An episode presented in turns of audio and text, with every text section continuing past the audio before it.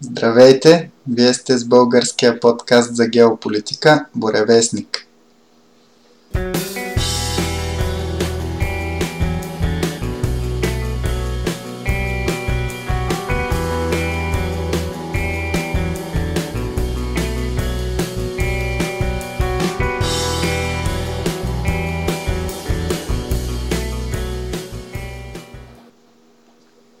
Днес е първия ни брой за 2020 година и общо 10.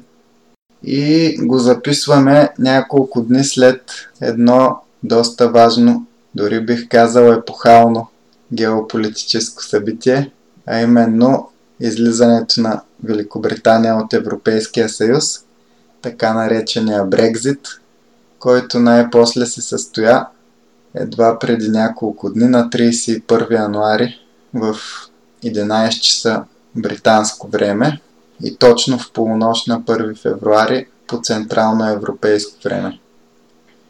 Разбира се, ключовата битка за Брекзит, освен самия референдум 2016 година, бяха изборите декември месец в Великобритания, които Борис Джонсън и неговата консервативна партия спечелиха безапелационно които се явяваха е своеобразен втори референдум за Брекзит, в който британците категорично препотвърдиха решителността си да напуснат Европейския съюз.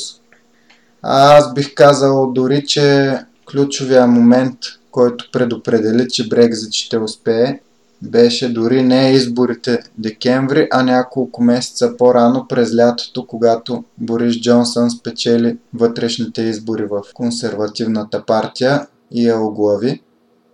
Тогава беше ясно, че вече, както и в Штатите видяхме как Тръмп за няколко години от партия, която на 90% беше враждебно настроена към него, превърна републиканската партия в подчинена на управлението му структура, от която само единици по настоящем са останали негови явни противници. При Борис Джонсън положението е подобно, а именно след доста слабата като водач Тереза Мей, неговите съпартийци застанаха зад този път силния водач Борис Джонсън който има и също за разлика от предшественичката си, доста ясна визия за, как, за това какво трябва да се случи с страната му от тук нататък. Имаше доста интересна и приятна реч на Найджел Фараж в Европейския парламент, два дни преди сбогуването на Великобритания с Съюза. Може да я слушате, ако не сте вече. Накратко той каза, ние обичаме Европа, но мразим Европейския съюз, защото това е една недемократична, антидемократична структура, в която управниците не носят никаква отговорност пред електората. Но какво трябва да се каже за Брекзит? Първо да се подчертае една причина, която покрай пропагандата и от двете страни от деня на референдума насам беше слабо засегната, особено от про-Евросъюза частта на пропагандата, с която основно бяхме заливани и ние, като страна членка на Евросъюза. А именно, че Великобритания имаше растящ търговски дефицит с страните от Евросъюза, най-вече с Германия. И темповете на нарастването му последните 7-8 години почнаха да стават плашещи. И според мен това е една от основните причини въобще да бъде позволен подобен референдум и съответно заинтересованите от преформатиране на търговските отношения между Великобритания и Европейския съюз да бутнат в посока неговото спечелване на варианта за излизане. Но това нямаше как да го чуете от основно немските и глобалистически източници, които очерняха Великобритания, английския народ, Руските хакери, разбира се, също бяха обвинявани освен популизма на Фараш и Джонсън и невежеството на английските гласоподаватели. Но в крайна сметка си има доста обективни причини тази раздяла да се случи, но и доста емоционални и просто волята за свобода. Много трудно е да кажеш на наследниците на една до преди 50 на години империя с територии по цял свят, да им кажеш, че трябва да се подчиняват на някакви чиновници в Брюксел, които никой никога не ги е избирал. Като пуснеш на един англичанин едно видео с пенявещия се Гифер Хофстад, който обяснява, че проблема на Европейския съюз е, че членките имат твърде много суверенитет. Няма как този англичанин да не му се догади и да не отиде да гласува за Брекзит, съответно за Джонсън на изборите преди два месеца. А и след последните евроизбори и след избирането на една абсолютно провалена министърка, която се замеси в няколко корупционни скандала в Германия, сега я сложиха на чело на Европейската комисия, това просто е абсолютно показателно за компетентността и за способността на ръководството на Европейския съюз въобще да осигури нещо добро на народите, които членуват в този съюз. Единственото, което тези хора могат да правят е да бутат към Европейска федерация, към Европейски Съединени щати, което е тяхната мечта. И как като безпардонно се стремят да отнемат повече и повече суверенитет на народите и се започват чисто политически мотивирани процедури и санкции и размахване на пръст срещу всяко правителство, на страна членка, което си позволи да не следва така наречените европейски, но всъщност ценности на европейските чиновници в Брюксел. Както това се случва с Полша и Унгария в последните няколко месеца. Въпроса, който следва да си зададеме сега на къде? Първо трябва да отбележим още веднъж, че Брекзит е много ясен знак за бъдещето на световната геополитика, а именно, че глобализмът остава в историята. Европейския съюз беше неговия най-отчетлив проект, най-ясно иллюстриращ целите на кукловодите за цялото глобалистическо движение. И отцепването на Великобритания от него ясно показва, че глобалистите вече нямат хватката върху света, която имаха преди и че енергията на един достатъчно силен народ, в случая няколкото народа, населяещи Великобритания, когато бъде насочена от съответните економически и политически кръгове, може да измъкне една държава и то не коя да е, от хватката на този глобалистически проект. А какво предстои от тук нататък за Евросъюза? Гифер Хофстад го подсказа с коментара си по повод Брекзит.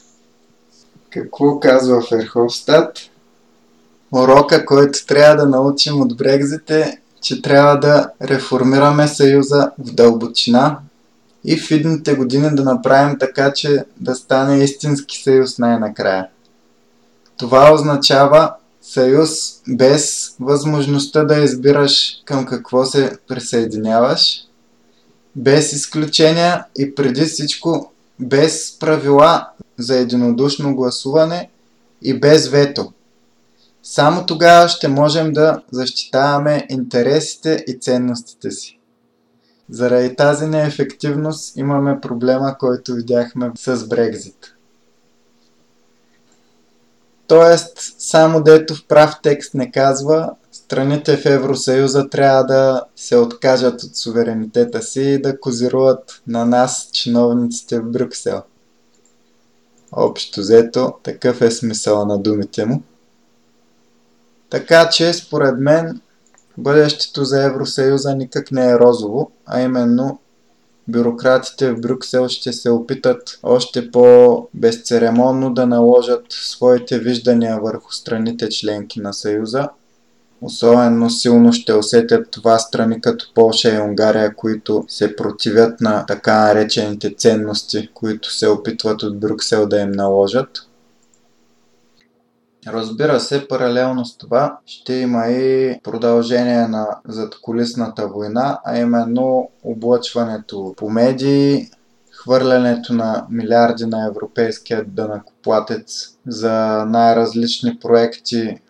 Да, да не отваряме и тук темата за климата, но да, това си е типичен пример за диктат на Брюксел към страни, например България, които доста ще пострадат, ако ни бъде наложено да се откажем от горението на въглища. А, дълбоко се съмнявам, че компенсациите, които биха ни предложили за това, биха достигнали стоеността на щетите, които ще претърпим.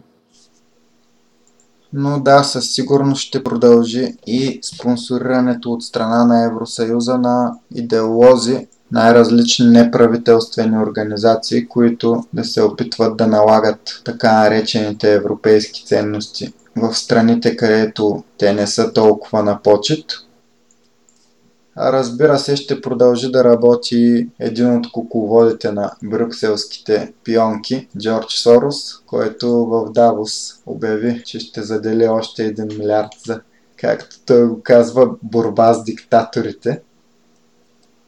А с така наречената зелена сделка Евросъюза си вкарва доста стабилен автогол, тъй като на практика това е едно самоограничаване на економиката в името на някаква иллюзорна цел, която дори няма да бъде постигната, защото, както споменахме и преди, нито китайци, нито индийци, очевидно покрай Тръмп и американците, нямат никакво намерение да си ограничават потреблението на изкопаеми горива и въобще по никакъв начин да поставят в опасност економиките си в името на така наречените климатични промени и по-точно борбата с тях. Така че Европа дори да се самоограничи, това ще има доста минимален ефект за световния климат, дори да допуснем, че наистина горенето на изкопаеми горива влияе толкова зле на климата, колкото се твърди. Приноса, който Европа ще има в това опазване, набързо ще бъде занулен и бутнат от отрицателната страна на числовата ос, когато срещу него се съпоставят приносите с отрицателен знак на Китай, Штатите и Индия. А какво бъдеще предстои за Великобритания? Да, Великобритания наистина беше на кръстопът покрай Брекзит.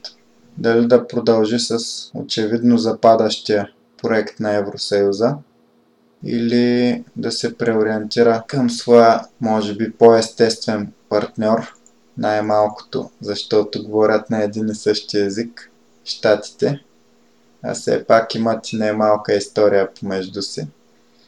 И с Брекзит и с неговото осъществяване от Борис Джонсън и особено с добрите отношения между Джонсън и Доналд Тръмп, мисля, че бъдещето на Великобритания е във все по-тясно политическо, военно и особено економическо сътрудничество с щатите. Милиардите, които до сега губеха търговията с Евросъюза, англичаните ще обърнат техния знак чрез възможността да сключват по-гъвкави търговски сделки и с щатите, и с други пазари извън Европа. И последно да кажа за Евросъюза. Не виждам как той има някакво бъдеще под текущата си форма. Ако продължи по начина по който се държи до сега с Унгария и Полша, рано или късно или ще се разпадне, или ще излязат толкова страни от него, че той ще остане общо взето западноевропейски съюз. Така че единственият шанс на Евросъюза да просъществува е реформация, отказване от амбициите за Европейски Съединени щати, връщане на независимостта и суверенитета обратно, където им е мястото, а именно към народите, които образуват този съюз.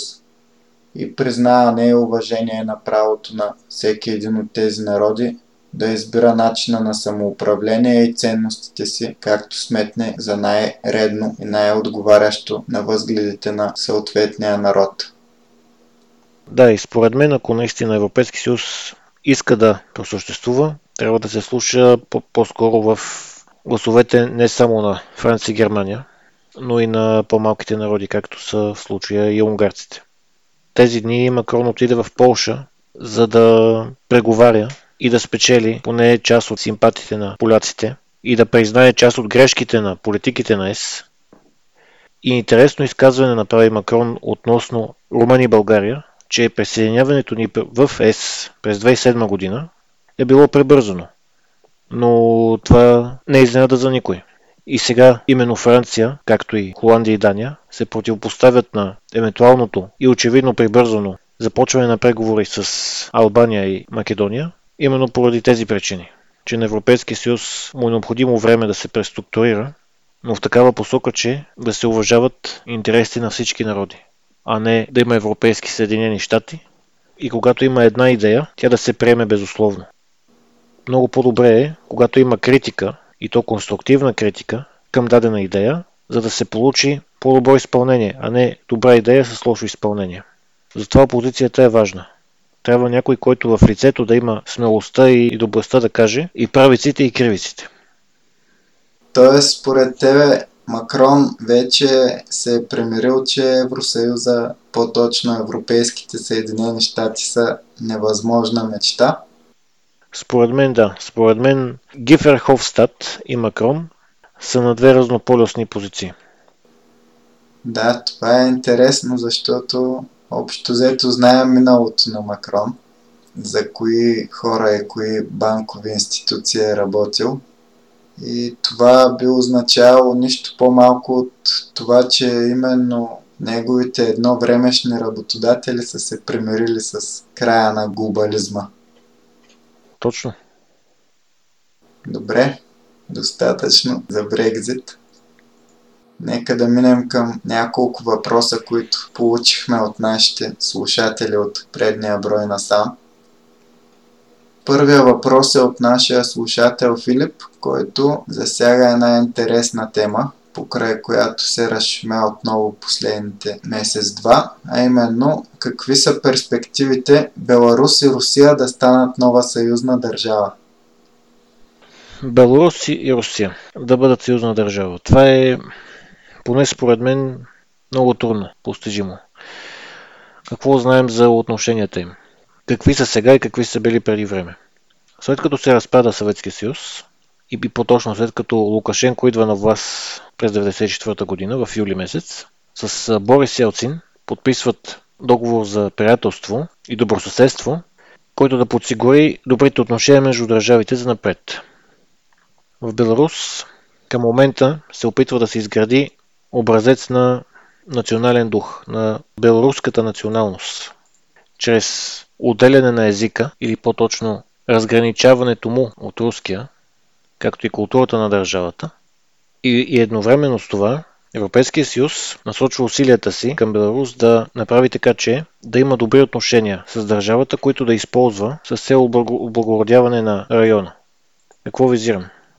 Напоследък не само туристически агенции, а и различни концерти на изпълнители от музикалната индустрия се изпълняват в Беларус и целенасочено се прави така, че да има голям туризъм от жители на ЕС към Беларус, за да се засили връзката между различните народи в Европа и този в Беларус. Относно отношенията им с Русия, знаем, че през 2009 година Русия оказва натиск върху Беларус и Лукашенко да признае Абхазия и Северна Осетия в, в Грузия. Но Лукашен, Лукашенко не се съгласява. И по-късно след случая в Украина, когато Русия анексира Крим, тя търси партньори в Беларус по украински модел. Но същото време Европейския съюз, след това, което се случи в Украина, очевидно иска пък да привлече Беларус пък на своя страна. Отделно руснаците забраняват вноса на млечни продукти от Беларус, казвайки, че те не съответстват с новите им регулации. Но След постигане на съглашение относно друга индустрия, в случая газ, те оттеглят тези свои искове и отношенията отново са нормални. Но все пак Русия отговаря за 48% от целия износ на Беларус, а Беларус отговаря за 6% от износа на Русия. Така че все пак Русия е най-големият партньор на Беларус, след което е ЕС. В момента и двете държави са в добри отношения, тъй като след 31 май 2019 година, след като Европейски съюз налага санкции на Беларус под предлога, че има нарушение на човешките права или в скоби, че твърде дълго ги владее един човек, Русия пък защитава Беларус и се опълчва с изявление срещу санкциите на АЕС срещу Беларус. И заедно Путин и Лукашенко излизат с обща декларация. Но междувременно при Балтийските държави са най-близкия излаз на Беларус към морето и съответно към океана, затова Беларус иска да, да държи добри отношения и с тях. Но да бъдат Беларус и Русия нова съюзна държава, поне в близко бъдеще, аз не виждам това да се случи. Това, което аз мога да допълня е, че идеята за съюзна държава е общо взето още от разпадането на Съветския съюз като ключов документ е подписан в самия край на управлението на Елцин 99 година, когато общо взето се очертава една рамка с доста конкретни идеи за обединяването на двете страни.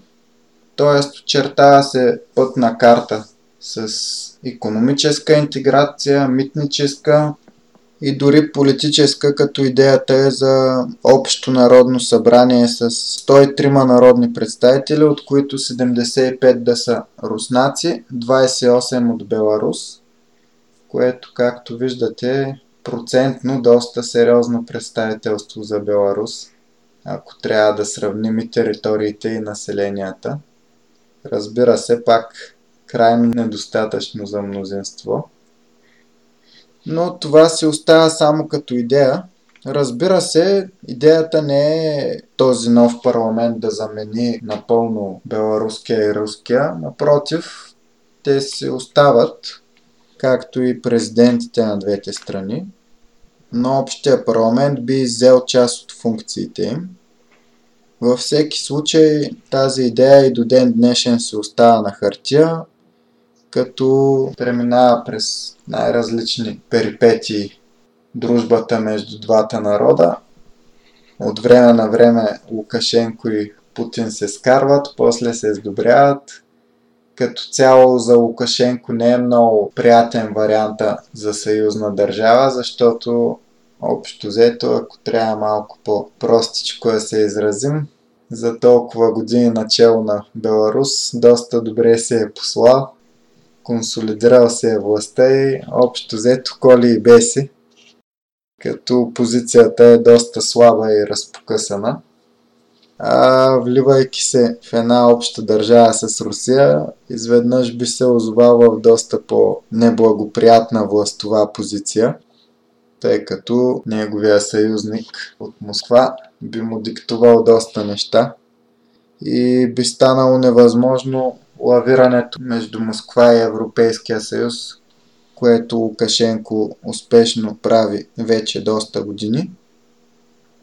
Иначе като цяло, понеже в историята на Беларус на тази територия само в кратки периоди е имало силна чисто беларуска държава, силна относително казано разбира се, но поне независима в огромни периоди от историята си са били владяни то от литовци, поляци, от руснаците, разбира се, 20 век като част от Съветския съюз. И затова, както и Дани спомена, национализма е по-скоро от разпадането на Съветския съюз насам се опитва да, да бъде изграден в Беларус, като много ключов фактор е също така, че беларуския език е слабо разпространен в самата Беларус. Първи език на повече от половината от населението е руския, а когато дори собственият ти език не е главен в страната ти, Това прави още по-тежка задачата да изградиш отделна от руската народност. Едва 23% по официалната статистика говорят дома на беларуски, а 70% на руски.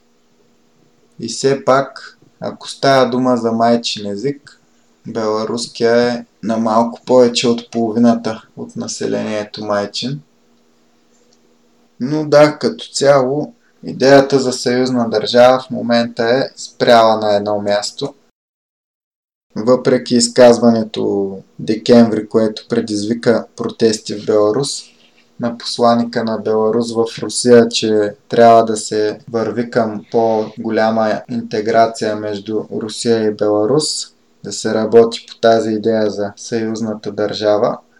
Това предизвика протести на опозицията в Беларус. Въпреки това, виждайки отношенията на двамата водачи Путин и Лукашенко и как те доста лесно се променят, това е ясен знак, поне докато Лукашенко все още е на власт, че Беларус едва ли ще се слее с Русия, както вероятно се опасява задалия въпроса слушател. Втори доста интересен въпрос от нашия слушател Милен. Един интересен за мен въпрос относно ракетното нападение на Иран в Ербил, столицата на иракските кюрди. Струва ми се странно да бомбардират точно столицата на кюрдите, които са фактически ираноязично население и даже знамето им е подобно на иранското. Значи първо за какво говори нашия слушател, а именно за нападението на Иран срещу американски бази в Ирак, което беше отговор на убийството от страна на щатите на иранския генерал Сулеймани, което беше доста притеснително начало на 2020 година в областта на геополитиката и след което веднага тръгнаха слуховете за неизбежната Трета световна война. Но нещата не се развиха точно по този начин. Отговора на Иран беше единствено това да пуснат няколко балистични ракети с малък обхват по две американски бази в Ирак. Едната от тях, по която всъщност бяха изстреляни 5 ракети, беше базата в кюрдския район около град Ербил, а другата беше базата Айн Аласад, по която бяха изстреляни 17 ракети, според иракските военни. Трябва да се отбележи, че от ракетите изстреляни по Ербил имаме на практика почти никакви щети, като една е ударила летището, но не е експлодирала, а другата е избухнала на запад от Ербил на над 30 км. Но това, което е по-любопитното във въпроса е именно връзката е каква точно е тя между народа на Иран, т.е. персийския народ – Знаем, че Иран е наследник на древна Персия. Имахме и брой за това. Един от първите в нашия подкаст. Да, кюрдския език наистина се води ираноязичен, т.е. съвременния език фарси, на който говорят в Иран, и кюрдския имат общ предшественик, така наречения ирански език. Но ако погледнем сравнени два текста на двата езика, разликата между тях вече е станала доста голяма, като общия им предшественик е няколко хиляди години назад във времето. Друг език, който също е наследник на така наречения ирански език, е езика пашто, който се говори в Афганистан и Пакистан – Плюс това имаме и факта, че кюрдите, живеещи в и около Ербил, са сунити, а не шиити, каквато е религията на Иран. Така че сходствата, които е намерил нашия слушател между хората населяващи Ербил и народа на Иран, наистина ги има, но различията между тях са доста повече. Така че не можем да очакваме някаква кой знае каква сантименталност от страна на иранските военни към живущите в района на Ербил. Във всеки случай, впечатлението с което останах аз покрай цялата сага беше, че общо взето видяхме една постановка, в която и двете страни изиграха своята роля, много добре осъзнавайки това, както за самите себе си, така и една за друга. Понеже отговора на Иран беше толкова постен, макар че тези дни се чу, тези дни излязаха слухове, че, че в Афганистан е бил убит Майкъл Дандрея, така наречения Аятолах Майк. Твърди се, че той е бил убит от страна на Иран, които са организирали тази акция на територията на Афганистан. А този човек е един от най-опитните агенти на ЦРУ, които работят заедно с Мусад и общо взето са организирали множество операции насочени срещу Иран и техните партньори в региона. Така че ако е вярно, че Иран стои зад това убийство, явно все пак се вижда, че съвсем не са без зъби. Ирани няма да просто да стоят безучастно, когато американците им нанесат подобен тежък удар. Но във всеки случай факта, че войната се размина и поне първоначално изглеждаше, че Иран просто са показали мускули в отговор на, на убийството на Сулеймани, тъй като изтече информация, че Иран са предупредили властите на Ирак един час преди ударите, което е предостатъчно време за Ирак да предаде тази информация и до американците и те да евакуират своите хора от въпросните бази. И съвсем не е случайно, че нямаше и жертви при тези удари от страна на Иран.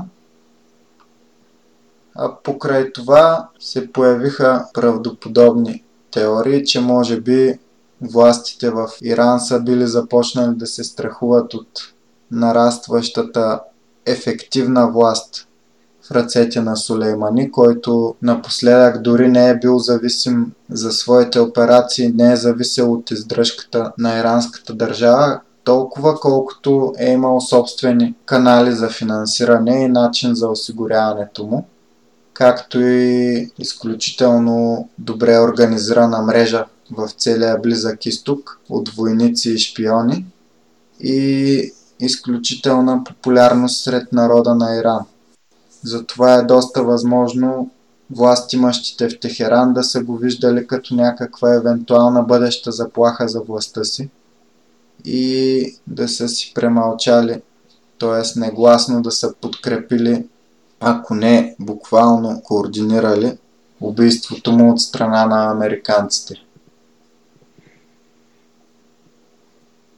Следващия въпрос от нашия слушател Христо – който ни моля за коментар за оставката на Дмитрий Медведев.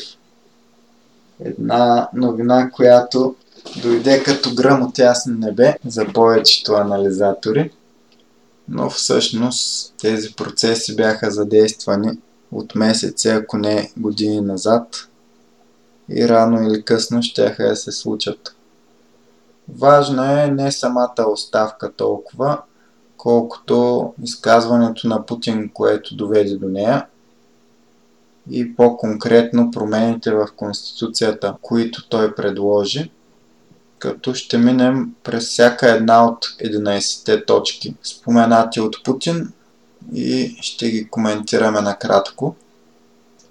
А за Медведев, само с две изречения, неговото одобрение от страна на руския народ беше паднало чувствително и общо взето покрай това страдаше и Путин. Неговия рейтинг също стабилно падна последните месеци и от 80 вече има няма 60%, но вероятно пак ще скочи след тези събития. Но Медведев беше представител на по-либералната част на партията на Путин Единна Русия, а именно на остатъците от неолибералните олигарси, забогатели покрай разграбването по времето на Елцин, които при идването на Путин все пак изкозируваха и се съгласиха да продължат при новите условия, които ще трябва да ориентират бизнеса си малко повече в полза на Русия и руския народ, а не само за лична изгода и на техните западни партньори. Медведев беше тяхното лице в правителството. Сега си отива, което е ясен знак и за, че властта на тези олигарси допълнително ще намалее в руската държава. Да, казах, че те все пак козируваха, защото някои от олигарсите се противопоставяха на Путин и или се простиха с, с заграбеното, или избягаха в чужбина и го играят дисиденти по-настоящем. Такъв е небезизвестния Ходоровски. Има и други примери. А кое доведе до оставката на Медведев? Речта на Путин, в която той изложи следните точки, които бяха неговите предложения за конституционни промени, а както знаем в Русия, когато дойдат законодателни предложения от страна на Путин, обикновено след известно време те биват и приети под една или друга форма. Първа точка да се ограничи приоритета на международното право спрямо руското. Тоест, когато има казус, в който международните спогодби, подписани от Русия, противоречат на това, което пише в руските закони относно въпросния казус, предимство да има руското право, а не международното. Няма смисъл да се коментира това. Общо взето, международното право ООН и подобни глобалистически алабализми допре 10 на години бяха набити в съзнанието на хората едва ли не като някакви ман небесни, които не трябва да се поставят под въпрос. Но развитието на геополитиката в последните 10 на 15 години ясно показа, че международното право пет пари не струва и който е достатъчно силен, може да си го нарушава както си иска и няма кой да му каже копче за това. Естествено, най-очевидният пример беше войната на щатите срещу Ирак, когато беше свален Садам Хюсейн. Но от тогава насам имаме много наброй примери, включително и с участието на Русия. Крим е най-очевидният от тях. И вкарвайки в една бъдеща конституция изрично приоритета на руското, на руския закон над международния, Путин просто формализира и съгласува закона и морала, ако можем така го кажем. Защото, що се отнася до международно право, този морал е по-скоро изкуствено създаден. Но идеята на Путин е тези неща, които така или иначе на практика, ако опре ножа до кокала, са били така, вече да бъдат записани и черно на бяло в Конституцията. Втора точка да се промени процедурата по назначаване на руското правителство, министър-председателя, вице-премьерите и министрите да бъдат назначавани от парламента. Да, това е определено една от ключовите точки предложението на Путин. Така очевидно се върви към отслабване на властта на президента. Знаем, сега президента на практика назначава министър-председателя, а парламента просто одобрява неговия избор. Сега ще се промени това. Парламента ще избира министър-председател и президента ще го одобрява. И това на пръв поглед е децентрализиране на властта, макар и не толкова голямо. защото много добре знаем, че в Русия обикновено президента и управляващата в Народното събрание партия са от един отбор и партията на президента обикновено има чувствително мнозинство. Едва ли ще има много случаи, в които това няма да е така. Но извода, който аз си направих от тази идея е, че може би Путин, който според мен наистина ще се оттегли 2024 година, когато приключва сегашния му мандат, Путин може би няма пълна вяра в нито един от евентуалните си наследници и затова се стреми малко да улекоти властта на евентуалния си бъдещ наследник, като я разпредели между повече хора и по този начин да осигури продължаването на своята политическа линия и на своята визия за бъдещето на Русия от страна на хората, които го наследят. Защото дори този, който се възкачи на поста президент, да се окаже човек, който е излагал доверието на Путин, чрез това намаляване на неговите правомощия, той ще може да бъде успешно балансиран от мнозинството, несъмнено от най-близките и евентуални бъдещи наследници, които е набелязал Путин. Няма начин повечето от тях да, да не са верни негови поддръжници. Ако има изключения, те ще са единични.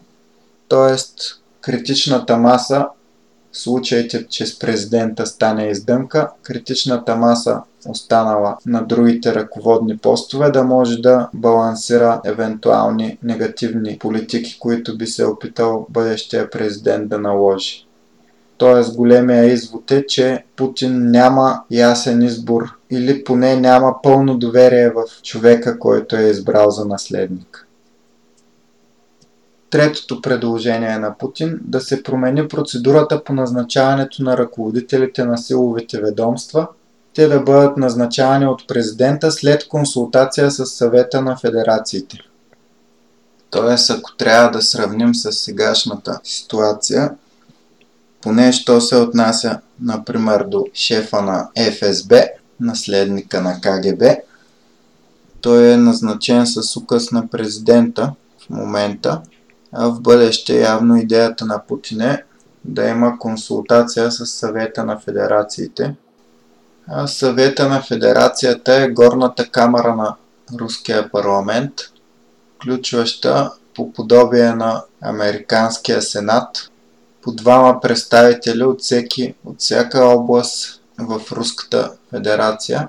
Както знаем, административното деление е доста разнообразно в Русия. Имаме 46 области, 22 републики, 9 краища, 3 града от федерално значение, една автономна област и 4 автономни окръга. Общо 85 юридически субекта, което означава 170 народни представители в горната камера. Тоест, пак имаме едно делегиране на част от властта на президента в конкретната област, назначаване на ръководителите на силовите ведомства от президента към законодателната власт.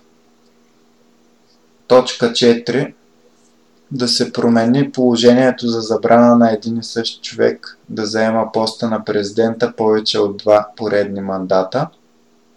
Това е една точка, за която веднага се хванаха мразещите Путин по света и у нас. Според тях идеята на Путин е по този начин да едва ли не да управлява пожизнено. Но трябва да отбележим, че това, което Путин каза е, че е съгласен ограничението, което е по-настоящем за два последователни мандата на един и същи президент, което, както знаем, той заобиколи, когато се смени с Медведев, преди да започне предпоследния си мандат. Това ограничение Путин казва, че за него няма проблем да отпадне, т.е. да не става дума за последователния, а за два мандата изобщо. т.е. че един и същи човек ще може да заема два мандата максимум, без значение дали те са последователни или не. Което безспорно е още един ход, който ще отслаби президентската институция. Но, както знаем, Конституцията, както ще се промени сега, така един бъдещ и доказал се като достоен наследник на Путин президент, би могъл да я промени наобратно. Така че не може да се разглежда тази промяна като някаква, кой знае каква драма. Интересно е петото предложение на Путин. Президентът на Русия да трябва да има уседналост не от 10, както е в момента, а от 25 години в Русия, т.е да е живял последните 25 години в Русия, което е доста силен удар точно срещу международните руски олигарси, които от доста време живеят в чужбина и въобще като цяло очевидно целта е да президент да може да бъде само човек, който е силно свързан с Русия и руския народ. Шеста точка да се забрани чуждото гражданство и местоживеене за съдии, депутати, сенатори, ръководители на правителството и министри и други началници на федерални институции. Да, тук е просто очевидно каква е целта.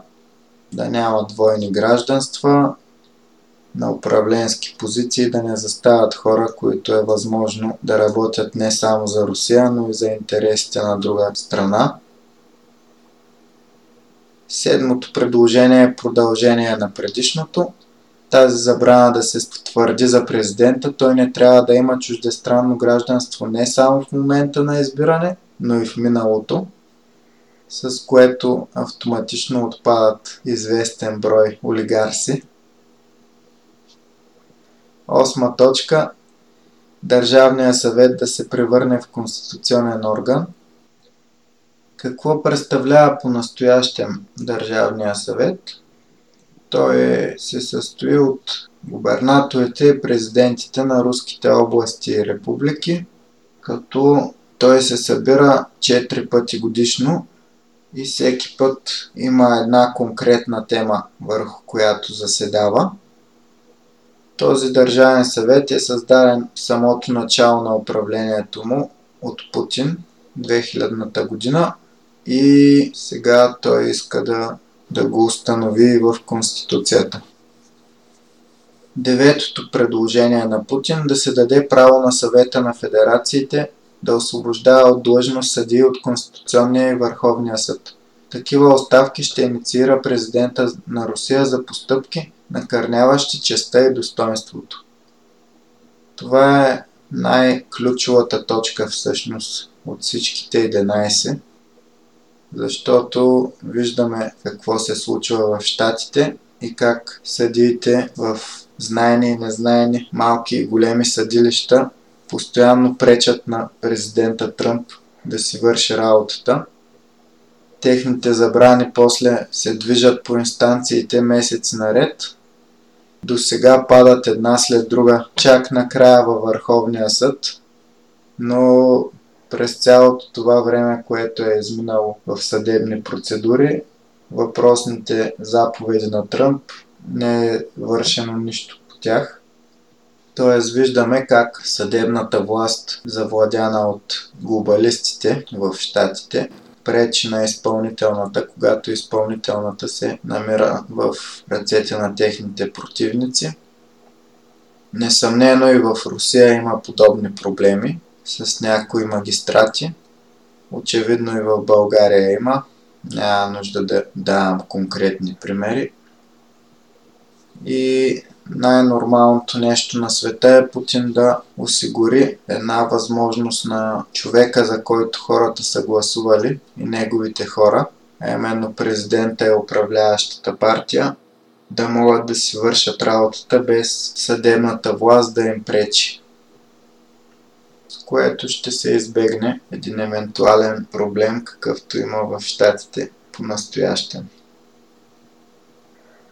Десета точка да се даде право на Конституционния съд да проверява конституционността на федералните закони до подписването им от държавния глава. Такива проверки ще инициира президентът.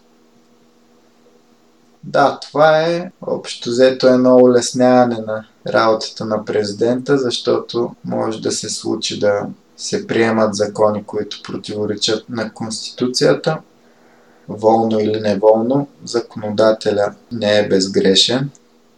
И така президента ще може преди да ги подпише да ги подложи на проверка от Конституционния съд.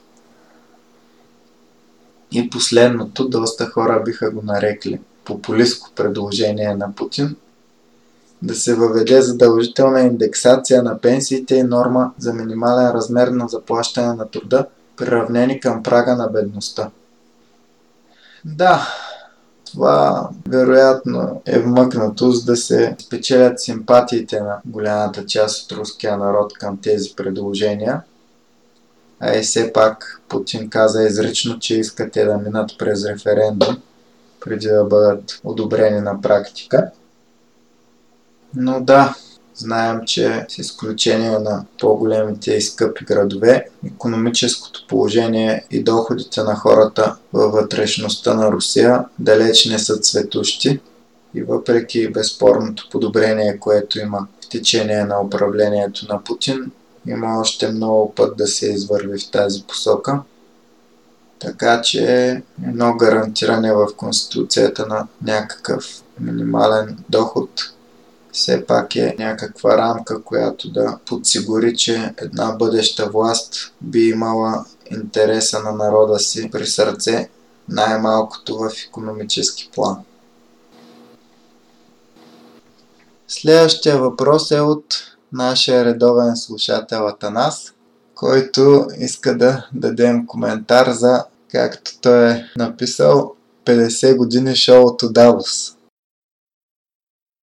За Давос, това, което се знае, по-голямата част от публиката, хората са запознати, че в Давос какво се провежда там, економически форум, като този път това беше юбилейно 50-то издание на събитието. Давос да почнем от там. Къде е Давос? Това е а, в Швейцария, най-високия град реално в Европа. И самото събитие се провежда от а, Първият манифест от Давос на економическа тематика е публикуван през 1973 година от а, различни бизнес лидери, като в него главно вземат участие лидери на организации като Световната търговска организация, която споменахме в предните и по-предните броеве, че вече започва да губи легитимността си, най-вече поради това, че не може да обоздае търговската война между САЩ и Китай.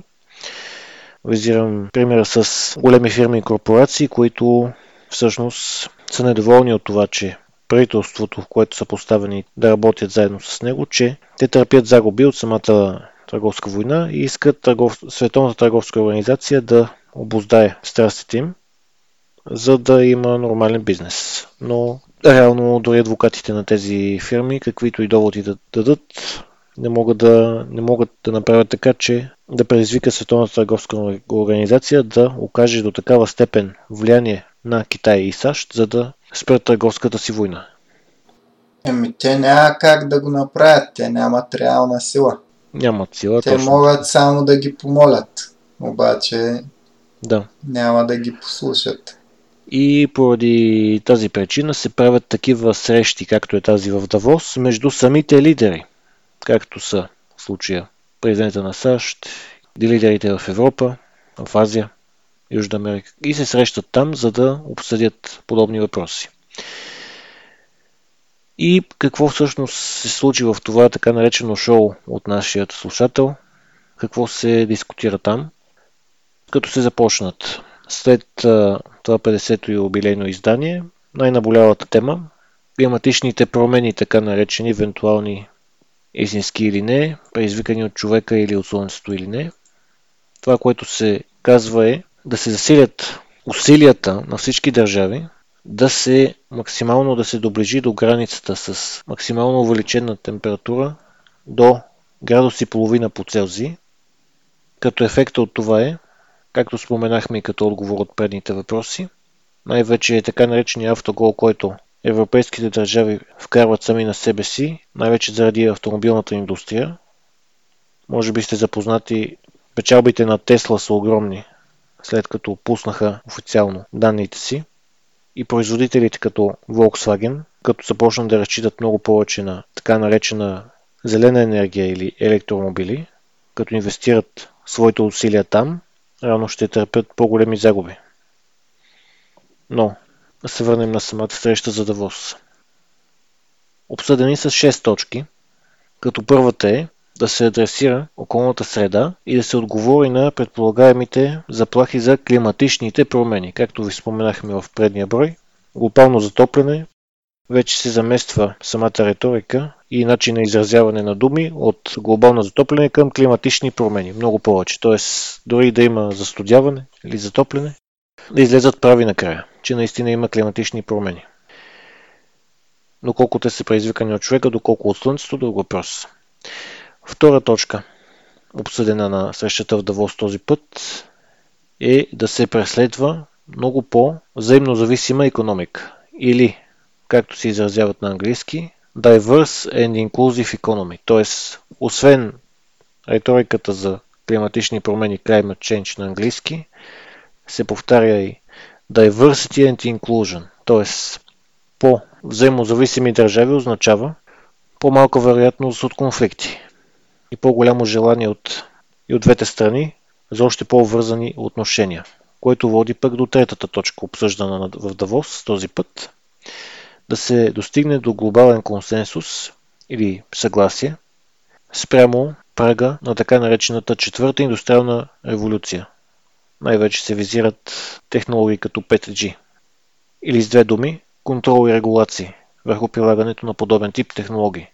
Четвърта точка обучаването и доразвиването на младото поколение в следващите 10 години. Тоест да се обучават новата работна сила от млади хора, т.е. тези, които са след милениалс или генерация Z, и да се впрегнат по правилният начин, според хората, които се срещат в Давос и подобни с техни мисли, да се впрегнат правилно и по такъв начин, че да няма големи сътресения в економиката и в пазара на труда, което автоматично да означава, че те биха очаквали по-малко изненади от новото поколение, което така да бъде образовано, че да се намалят всякакви наченки на революционен дух, така да ги наречем.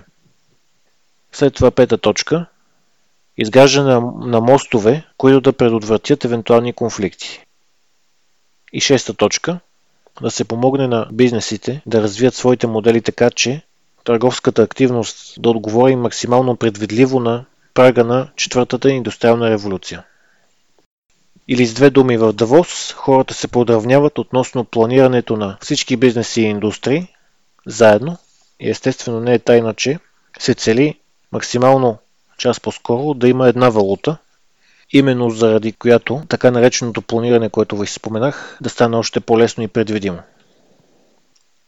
Затова най-вече основните играчи и представители на срещата в Давос, освен световни лидери, са най-вече банки, Barclays, Citibank от страна на европейската част, както и испанските конгломерати BBVA, изходни организации от другите континенти.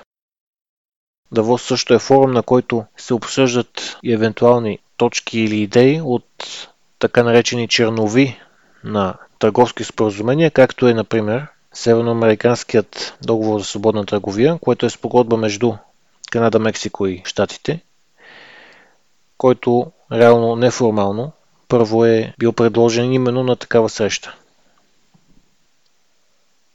Общо дискусията се води от около 3000 човека, които представляват 607 различни институции и в общо 150 работни сесии или срещи искат да постигнат именно това планиране, чиято крайна цел е една валута. Това, което аз бих добавил е, че две колоритни фигури и заклети врагове направиха форума тази година още по-интересен. Доналд Тръмп и Джордж Сорос. Тръмп направи доста високопарна реч, която не спря да обяснява колко добре върви економиката на щатите и как той е вдигнал след като тя е била в застой при Обама. Като по този начин се опитва да привлече чуждестранни фирми да работят на американска територия, да отварят работни места. За повече американци знаем, че това е една от големите гордости на Тръмп с неговото управление, че е спомогнал за отварянето на много нови работни места и безработицата върви надолу постоянно. Естествено не пропусна да похвали търговските си споразумения както с Мексико и Канада, така и с Китай. Знаем, че наскоро беше подписано споразумение, което е поне временно примирие в прословутата търговска война. И макар и да не е нещо монументално, все пак Китай направи известни гаранции за поне 200 милиарда долара внос на американски стоки. Тоест Тръмп може да се потупа по рамото с известен успех в търговската война. Макар че, както при всяка сделка, и двете страни имат достатъчно доводи да я включат, т.е. не може да се каже и, че Китай губи кой знае колко от нея.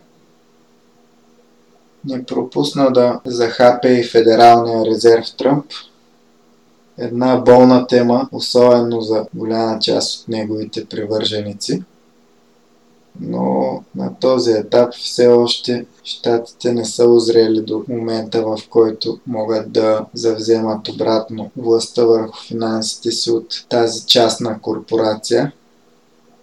Но може би пък благодарение на Тръмп са направени някакви стъпки в тази посока. Във всеки случай, продължаващия да расте външен дълг на щатите няма да направи това по-лесно. А какво каза човека, който доживя да види началото на края на граденото толкова десетилетия зло от него? Джордж Сорос обяви, че ще инвестира 1 милиард долара за университет, който да се бори с лошите диктатори и разбира се с климатичните промени. Разкритикува Фейсбук, които според него дават едно рамо на Тръмп в замяна на това Тръмп да не им бута монопола.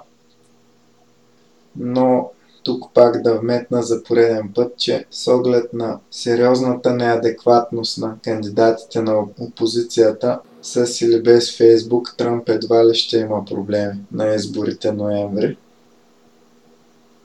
Общо взето, изказванията на този форум от година на година стават все по-отчаяни – Миналата година лаеше срещу Си Цзинпин. Тази година наред е Тръмп. Отново дава поредния милиард за някаква кауза, изкуствено създадена от него и се надява, че като хвърли достатъчно пари в една каца и нещата автоматично ще се наредят.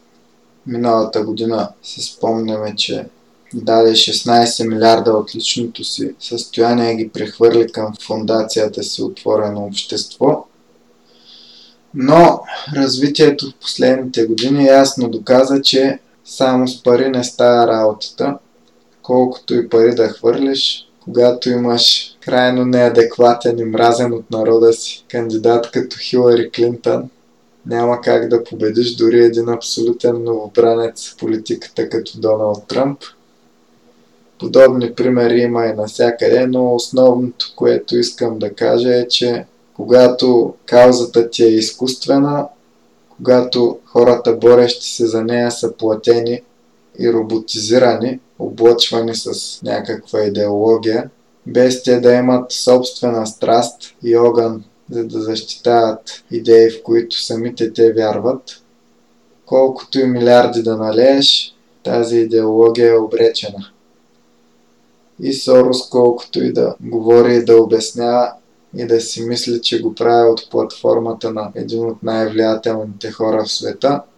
В момента виждаме с очите си, че световните процеси вървят в точно противоположната посока на желаната от него. И беше твърде мимолетно властването на неговата идеология като основна в западния свят.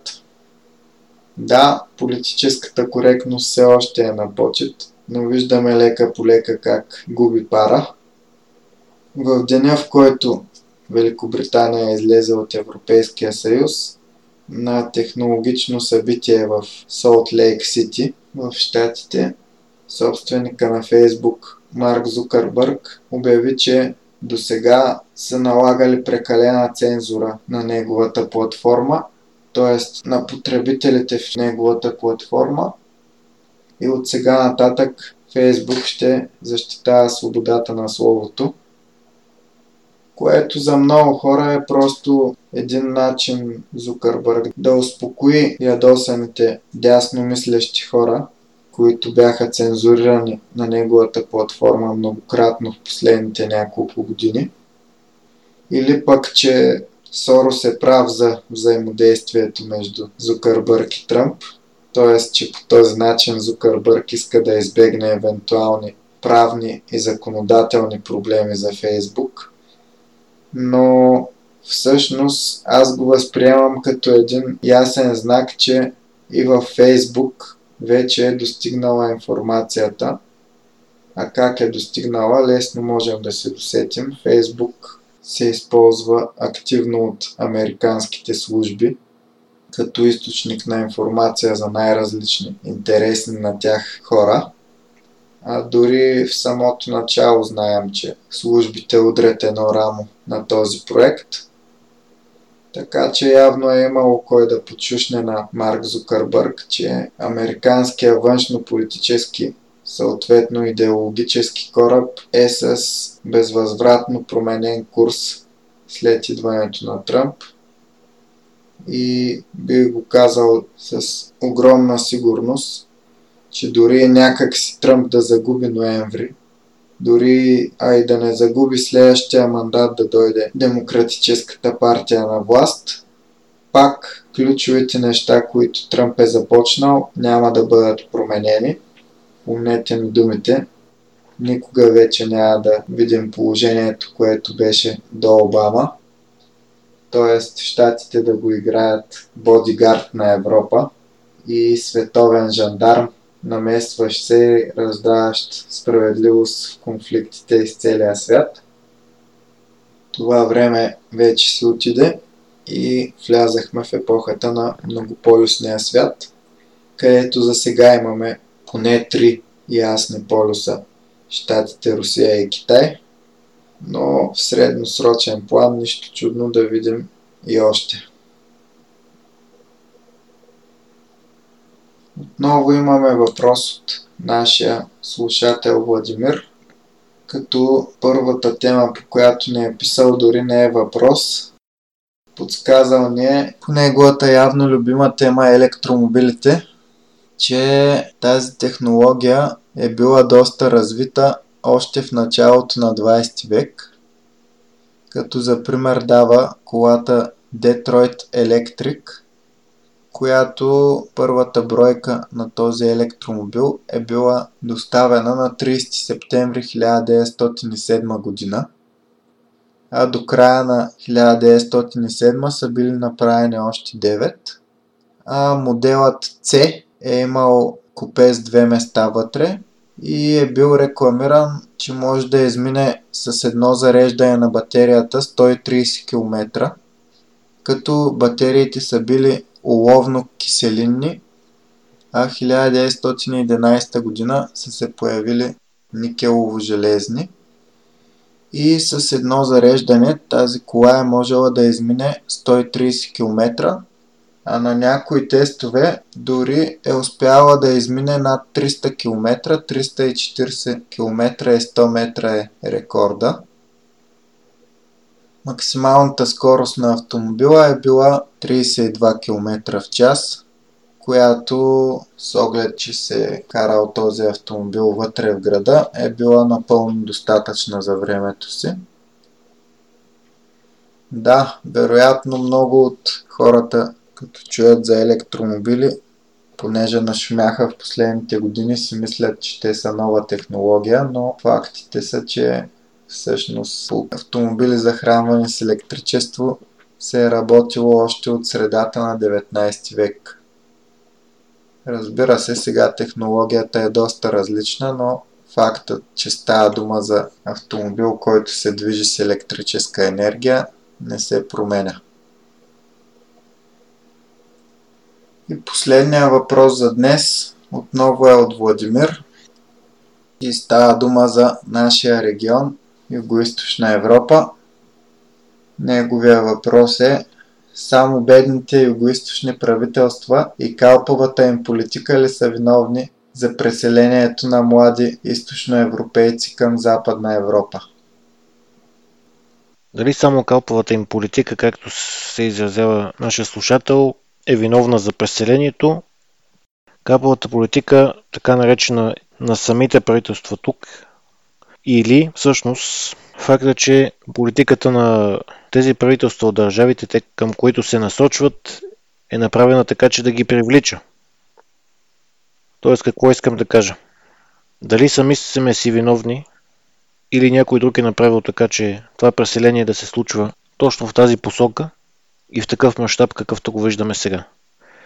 Нещо сходно с това, което споменахме в първи и втори брой, относно Китай и външните фактори около Китай включително Русия, Япония и западния свят. Тоест, сами ли са си виновни китайците, че са в това положение, или има и външни фактори, както и сега. Така наречената във въпроса капова политика, дали е капова заради нас, или външни фактори я карат така, че да бъде калпава, всъщност истината може би е, че това е комбинация от двете. Защо емигрират младите хора от източна Европа? най-вече към Западна Европа. Защото Германия ги кани. И не само Германия. И Франция. И скандинавските държави. Точно политиките им събират такава критична маса, нещо като гравитация си представете, която да привлече младите. Като естествено планът идва много от по-далеч. Масово иммиграцията е от изток на запад.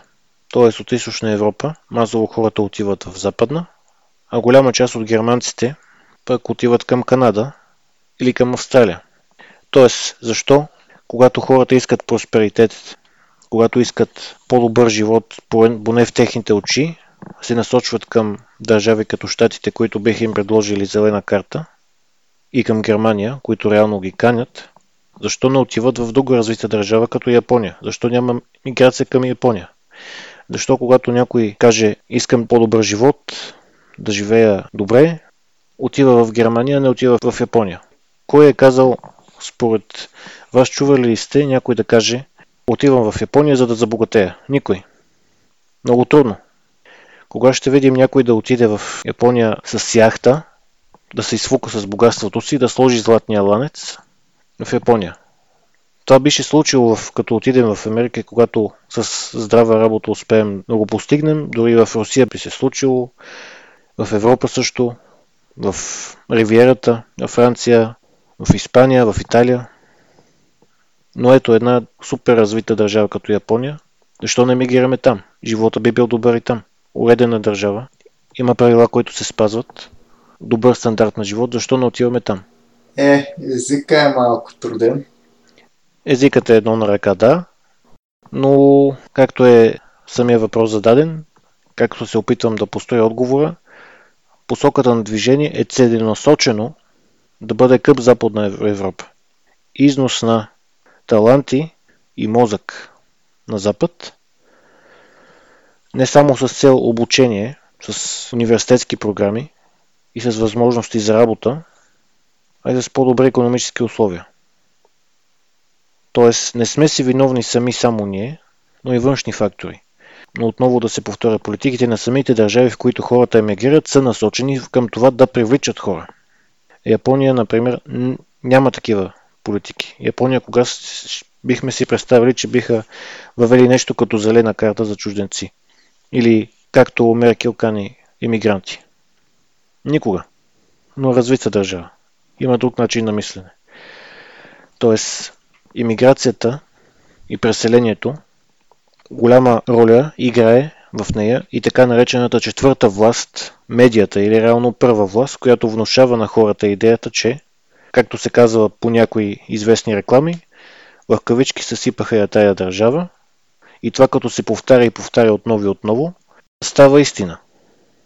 Това доколко е така, доколко не е, медията оказва влияние, като внушава това послание, че държавите на Запад е по-хубаво. Но кой е казал, че в Япония не е хубаво? Но хората масово емигрират в Западна Европа, всъщност защото, именно защото, политиките им са насочени за привличане на талантите на източноевропейските държави. Тоест, с две думи, не сме си виновни самите ние с така наречената, както е въпроса, калпава политика. Огромно влияние има и критичната маса, която оказва гравитация, един вид. Да. да привлече хората именно от тези западни държави. Да. И аз съм съгласен с те. Едно на ръка, че нашите правителства в нашия район рядко се случва да са много читави от към кадри, от към силни водачи, които на практика липсват на Балканите последните години.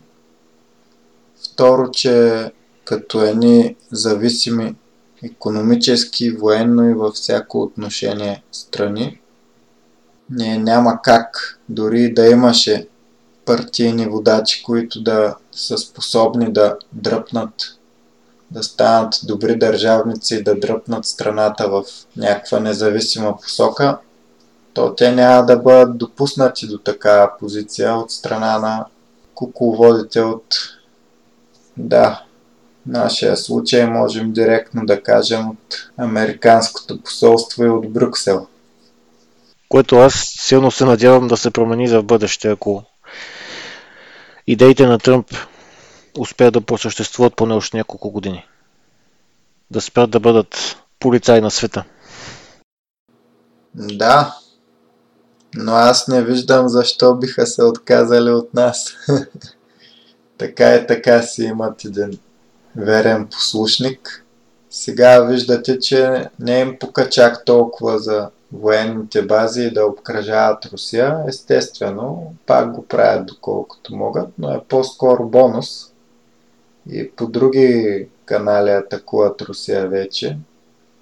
Виждаме игричките им покрай православието с любезното съдействие на така наречения Вселенски патриарх, както и любезното подканяне към България и други страни. Четох и за Беларус тези дни да купуват американски газ, а не руски.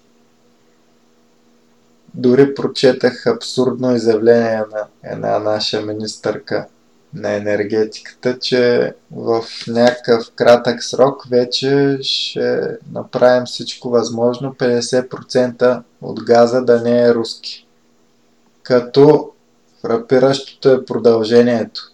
Ние ще сме се платили 100%, но ще ползваме само 50%.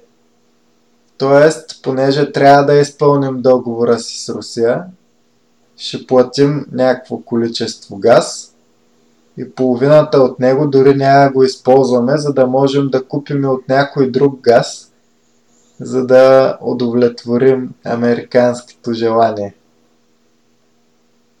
Просто това изявление описва в две изречения по-красноречиво от всякакъв анализ, що за управление има в България и за чии интереси работи. Дано да се осъзнаят хората, че правят грешка. Но да, се върнем на темата. Все пак Източна Европа след 89-та година, след разпадането на съветския блок, младите хора търсиха свобода. Много от тях избягаха на запад, отиваха да живеят там, мислейки си, че там ще водят по-добър живот. ще избягат от мизерията, от недоимъка, който е бил в рамките на съветския блок. И за много от тях, особено излезлите в самото начало на Запад, сигурно наистина е било така. Но днес, 30 години по-късно, виждаме, че тенденцията на Запад е негативна. Запада върви надолу във всяко едно отношение. За Западна Европа специално говоря. Особено, що се отнася до, до мир и спокойствие в обществото и до степен на доверие в него. Защото с вкарването на безбройните иммигранти от Близкия и Среден изток и от Африка, естествено, западните общества станаха много по-опасни.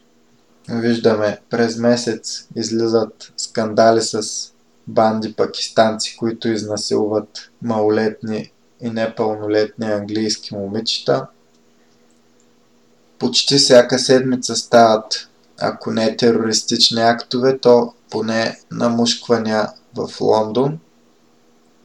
Намушквания на много случайни жертви от страна на някой психиасъл, не европеец в Лондон. Знаем и в Германия, във Франция, атентати, убийства, сексуални посегателства – Спомняме си за случая на нова година в Кьолн, където стотици немски жени попаднаха в лапите на новите нашественици. Така че днес да отидеш да живееш в Западна Европа, поне за мен, не е особено разумно решение. Особено ако работиш в, по, в област, която изисква повече знания и съответно е по-високо платена. В България можеш да изкараш пари, които да ще бъдат по-малко от парите, които ще получиш в чужбина, но за сметка на това разходите ти също са по-малки и то много по-малки. И когато извадиш на запад от заплатата си найема и всички разходи за живот, който е по-скъп там, и когато тук извадиш от заплатата разходите за живот в България, особено ако не си под найем, то излиза, че повече пари можеш да спестяваш всъщност в България. И няма никаква обективна причина да се откъснеш от собствената си родина, да бъдеш дърво без корен чужбина, където където отношението към теб няма да бъде като към равен. Така че, за мен е въпрос на време младите хора в Източна Европа да започнат да се осъзнават и според мен вече се случва дори. Просто тези тенденции се променят и обръщат в течение на 10 на 15 години, не става от днес за утре. И младите хора в Източна Европа ще осъзнаят и според мен вече осъзнават, че тук е по-хубаво място за живеене и ще останат по родните си места и ще работят за собствената си економика, за собствения си народ, като по този начин му помогнат да се въздигне. А в Полша това вече се случва. Полша е една от, ако не и най-бързо напредващата економика в Европейския съюз. И това е несъмнено плод и на родолюбието на поляците и на адекватното управление на право и справедливост, които създават необходимите рамки, в които въпросният економически растеж да бъде възможен. И с това приключваме нашия първи брой за 2020 и общо 10. Отново ще напомня, че можете да ни задавате въпроси или във Facebook на страницата Буревестник-български подкаст за геополитика или на електронната поща burevestnik.podcast.abv.bg Също така тук е момента да рекламираме и нашата нова фейсбук група, която се казва Буревестник-клуб за геополитика и за един месец е набрала около 300 члена, дори малко над 300. Добре дошли сте да се присъедините и да обсъждаме там различни геополитически теми. Дани, благодаря ти за участието, както винаги. Благодаря аз.